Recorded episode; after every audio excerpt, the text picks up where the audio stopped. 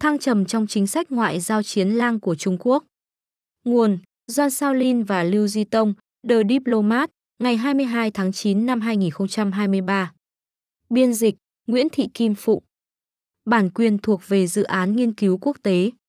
Sự chuyển hướng của Trung Quốc sang chính sách ngoại giao cưỡng bức bắt nguồn từ những nguyên nhân trong nước rất quan trọng cần được xem xét, ngay cả khi chính phủ báo hiệu một cách tiếp cận mới. Việc triển khai ngoại giao chiến lang, một phong cách ngoại giao cưỡng bức mới của Trung Quốc, đã làm dấy lên lo ngại toàn cầu về sự hung hăng của Bắc Kinh trong những năm gần đây. Dưới đây là một số ví dụ nổi bật.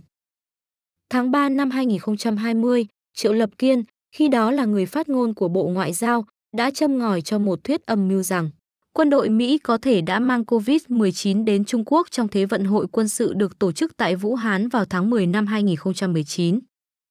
Cuối năm 2020, Triệu tiếp tục đăng lên Twitter hình ảnh một người lính Australia cắt cổ một đứa trẻ Afghanistan sau khi báo cáo Brereton được công bố, nói về tội ác chiến tranh của lực lượng Australia. Dòng tweet đã gây ra đối đầu ngoại giao giữa Trung Quốc và Australia. Đại sứ Trung Quốc tại Pháp, Lô Sa Giã, là một nhà ngoại giao chiến lang thẳng thắn khác. Lô thường đánh giá cao cách tiếp cận của Trung Quốc đối với đại dịch COVID-19 và chỉ trích các chính sách ứng phó virus của phương Tây. Ông cũng liên tục xúc phạm các nhà lập pháp, học giả và giới truyền thông Pháp vì những lập luận ủng hộ Đài Loan của họ. Sau khi Nga xâm lược Ukraine, Lô đã đặt câu hỏi về tình trạng chủ quyền của các nước Cộng hòa thuộc Liên Xô cũ ở Đông Âu, bao gồm cả Ukraine, trong một cuộc phỏng vấn vào tháng 4 năm 2023. Khác với các nhà ngoại giao Trung Quốc dưới thời Đặng Tiểu Bình, những người phần lớn đều thận trọng và hiếm khi tiếp xúc với truyền thông nước ngoài. Các nhà ngoại giao chiến lang trong thời Tập Cận Bình đã chủ động bảo vệ lợi ích quốc gia của Trung Quốc trước những gì họ cho là sự thù địch từ nước ngoài. Đồng thời họ dường như rất muốn thu hút sự chú ý của công chúng. Nguồn gốc trong nước của ngoại giao chiến lang Điều đáng chú ý là chỉ có một số ít nhà ngoại giao Trung Quốc được gọi là chiến lang, một thuật ngữ mà giới chức Trung Quốc cực kỳ ghét. Những bình luận và hành động gây tranh cãi của các nhà ngoại giao này thường liên quan đến các vấn đề nhạy cảm như Tân Cương, Đài Loan và Hồng Kông, những vấn đề được các diễn ngôn chính thức gọi là lợi ích cốt lõi của Trung Quốc. Một đặc điểm nổi bật khác của ngoại giao chiến lang là việc bảo vệ các chính sách kiểm soát đại dịch COVID-19 của Trung Quốc, ngoài các lợi ích địa chiến lược truyền thống của nước này.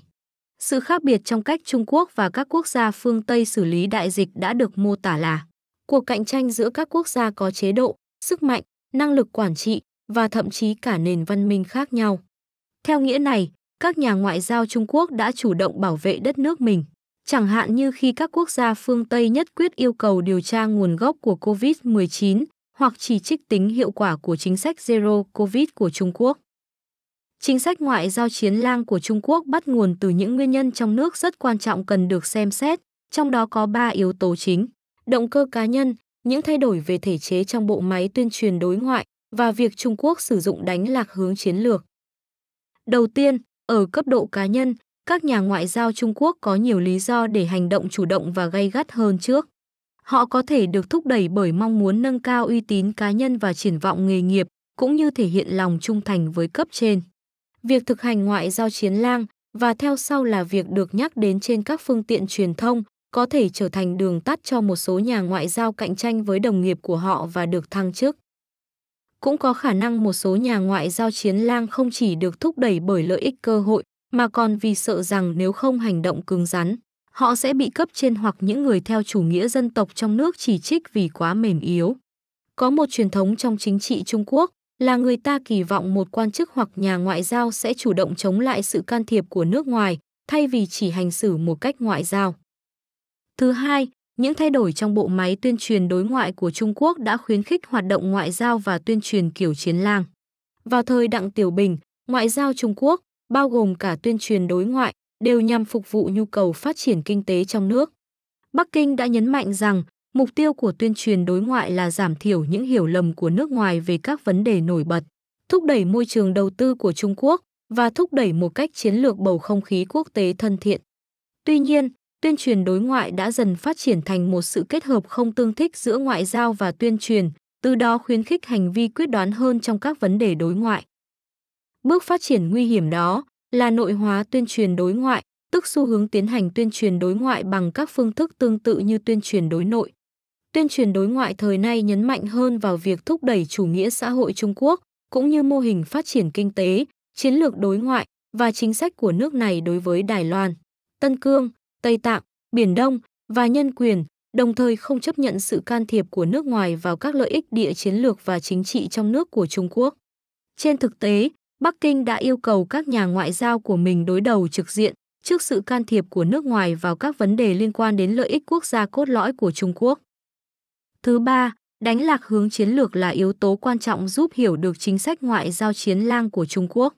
Nó được thể hiện qua những kỹ thuật đáp trả cứng rắn và đổ lỗi của Bắc Kinh trong giai đoạn khủng hoảng ngoại giao, nhằm rũ bỏ trách nhiệm, tạo ra những con dê tế thần và kích động tình cảm dân tộc chủ nghĩa. Ví dụ, chính quyền tỉnh Hồ Bắc đã không ngăn chặn được sự lây lan của COVID-19 trong giai đoạn đầu của đại dịch, dẫn đến sự chỉ trích từ quốc tế. Các nhà ngoại giao Trung Quốc thường xuyên né tránh câu chuyện này và thay vào đó, nhấn mạnh tính hiệu quả của chính phủ trung ương khi ứng phó đại dịch ở giai đoạn sau và những đóng góp của Trung Quốc trong việc giải quyết cuộc khủng hoảng sức khỏe cộng đồng toàn cầu. Trước đó, khi các cuộc biểu tình ủng hộ dân chủ leo thang ở Hồng Kông, chính phủ Trung Quốc đổ lỗi cho sự can thiệp của các thế lực thù địch nước ngoài. Do Mỹ và Anh dẫn đầu, bên cạnh các thế lực nổi loạn chống Trung Quốc ngay bên trong Hồng Kông. Bằng cách đổ lỗi rằng các thế lực trong và ngoài nước gây ra sự bất mãn ở Hồng Kông và Tân Cương. Bắc Kinh đã tránh phải công khai thừa nhận những thất bại chính sách của mình ở các khu vực này và giảm thiểu tác động tiêu cực của những thất bại đó lên chế độ. Điều này cho phép Bắc Kinh có thêm thời gian và thúc đẩy các cải cách chiến thuật, trong khi vẫn bảo toàn được hệ thống chính trị cơ bản. Sự suy tàn của ngoại giao chiến lang Trong chừng mực nào đó, ngoại giao chiến lang gần đây đã suy giảm và nền ngoại giao Trung Quốc đang bước vào thời kỳ điều chỉnh. Điều này được thể hiện qua việc Triệu Lập Kiên bị thuyên chuyển đến một bộ phận tương đối thấp trong Bộ Ngoại giao, trong khi Lô Sa Giã có thể sẽ sớm nghỉ hưu. Trong một buổi họp của Bộ Chính trị, Tập Cận Bình nhấn mạnh việc áp dụng một giọng điệu phản ánh sự cởi mở và tự tin, nhưng vẫn truyền tải sự khiêm tốn và nhún nhường nhằm tạo dựng cho Trung Quốc một hình ảnh đáng tin cậy, đáng ngưỡng mộ và đáng kính trọng. Những động thái này dường như là một nỗ lực nhằm giảm bớt giọng điệu ngoại giao và truyền thông mang tính đối đầu của Trung Quốc, đồng thời làm dịu đi các chính sách đối ngoại của nước này.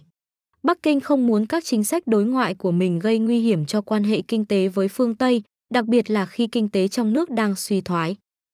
Vẫn sẽ cần thời gian để xem Bắc Kinh sẽ điều chỉnh chính sách đối ngoại của mình như thế nào, đặc biệt là trong quan hệ với phương Tây. Nếu các điều chỉnh là thực chất và toàn diện, ngoại giao chiến lang có thể chỉ là hiện tượng tạm thời. Nó còn gợi ý thêm rằng, ngoại giao Trung Quốc chỉ thể hiện sự hiếu chiến vào một số thời điểm nhất định, phản ánh một loại phản ứng căng thẳng từ Bắc Kinh, xoay quanh các vấn đề và xung đột ngoại giao nhạy cảm, nhưng điều đó không gợi ý một sự thay đổi cơ bản trong chính sách đối ngoại của Trung Quốc. Tuy nhiên, như được chỉ ra bởi ba yếu tố trong nước trên đây, mầm mống của ngoại giao chiến lang vẫn hiện diện trong nền chính trị Trung Quốc bất chấp những điều chỉnh ngoại giao đang diễn ra. Trung Quốc nên xem xét lại mối quan hệ của mình với phương Tây một cách cẩn thận, phát triển tầm nhìn chiến lược dài hạn và không nên để các nhu cầu ngắn hạn và chiến thuật chi phối các chiến lược dài hạn.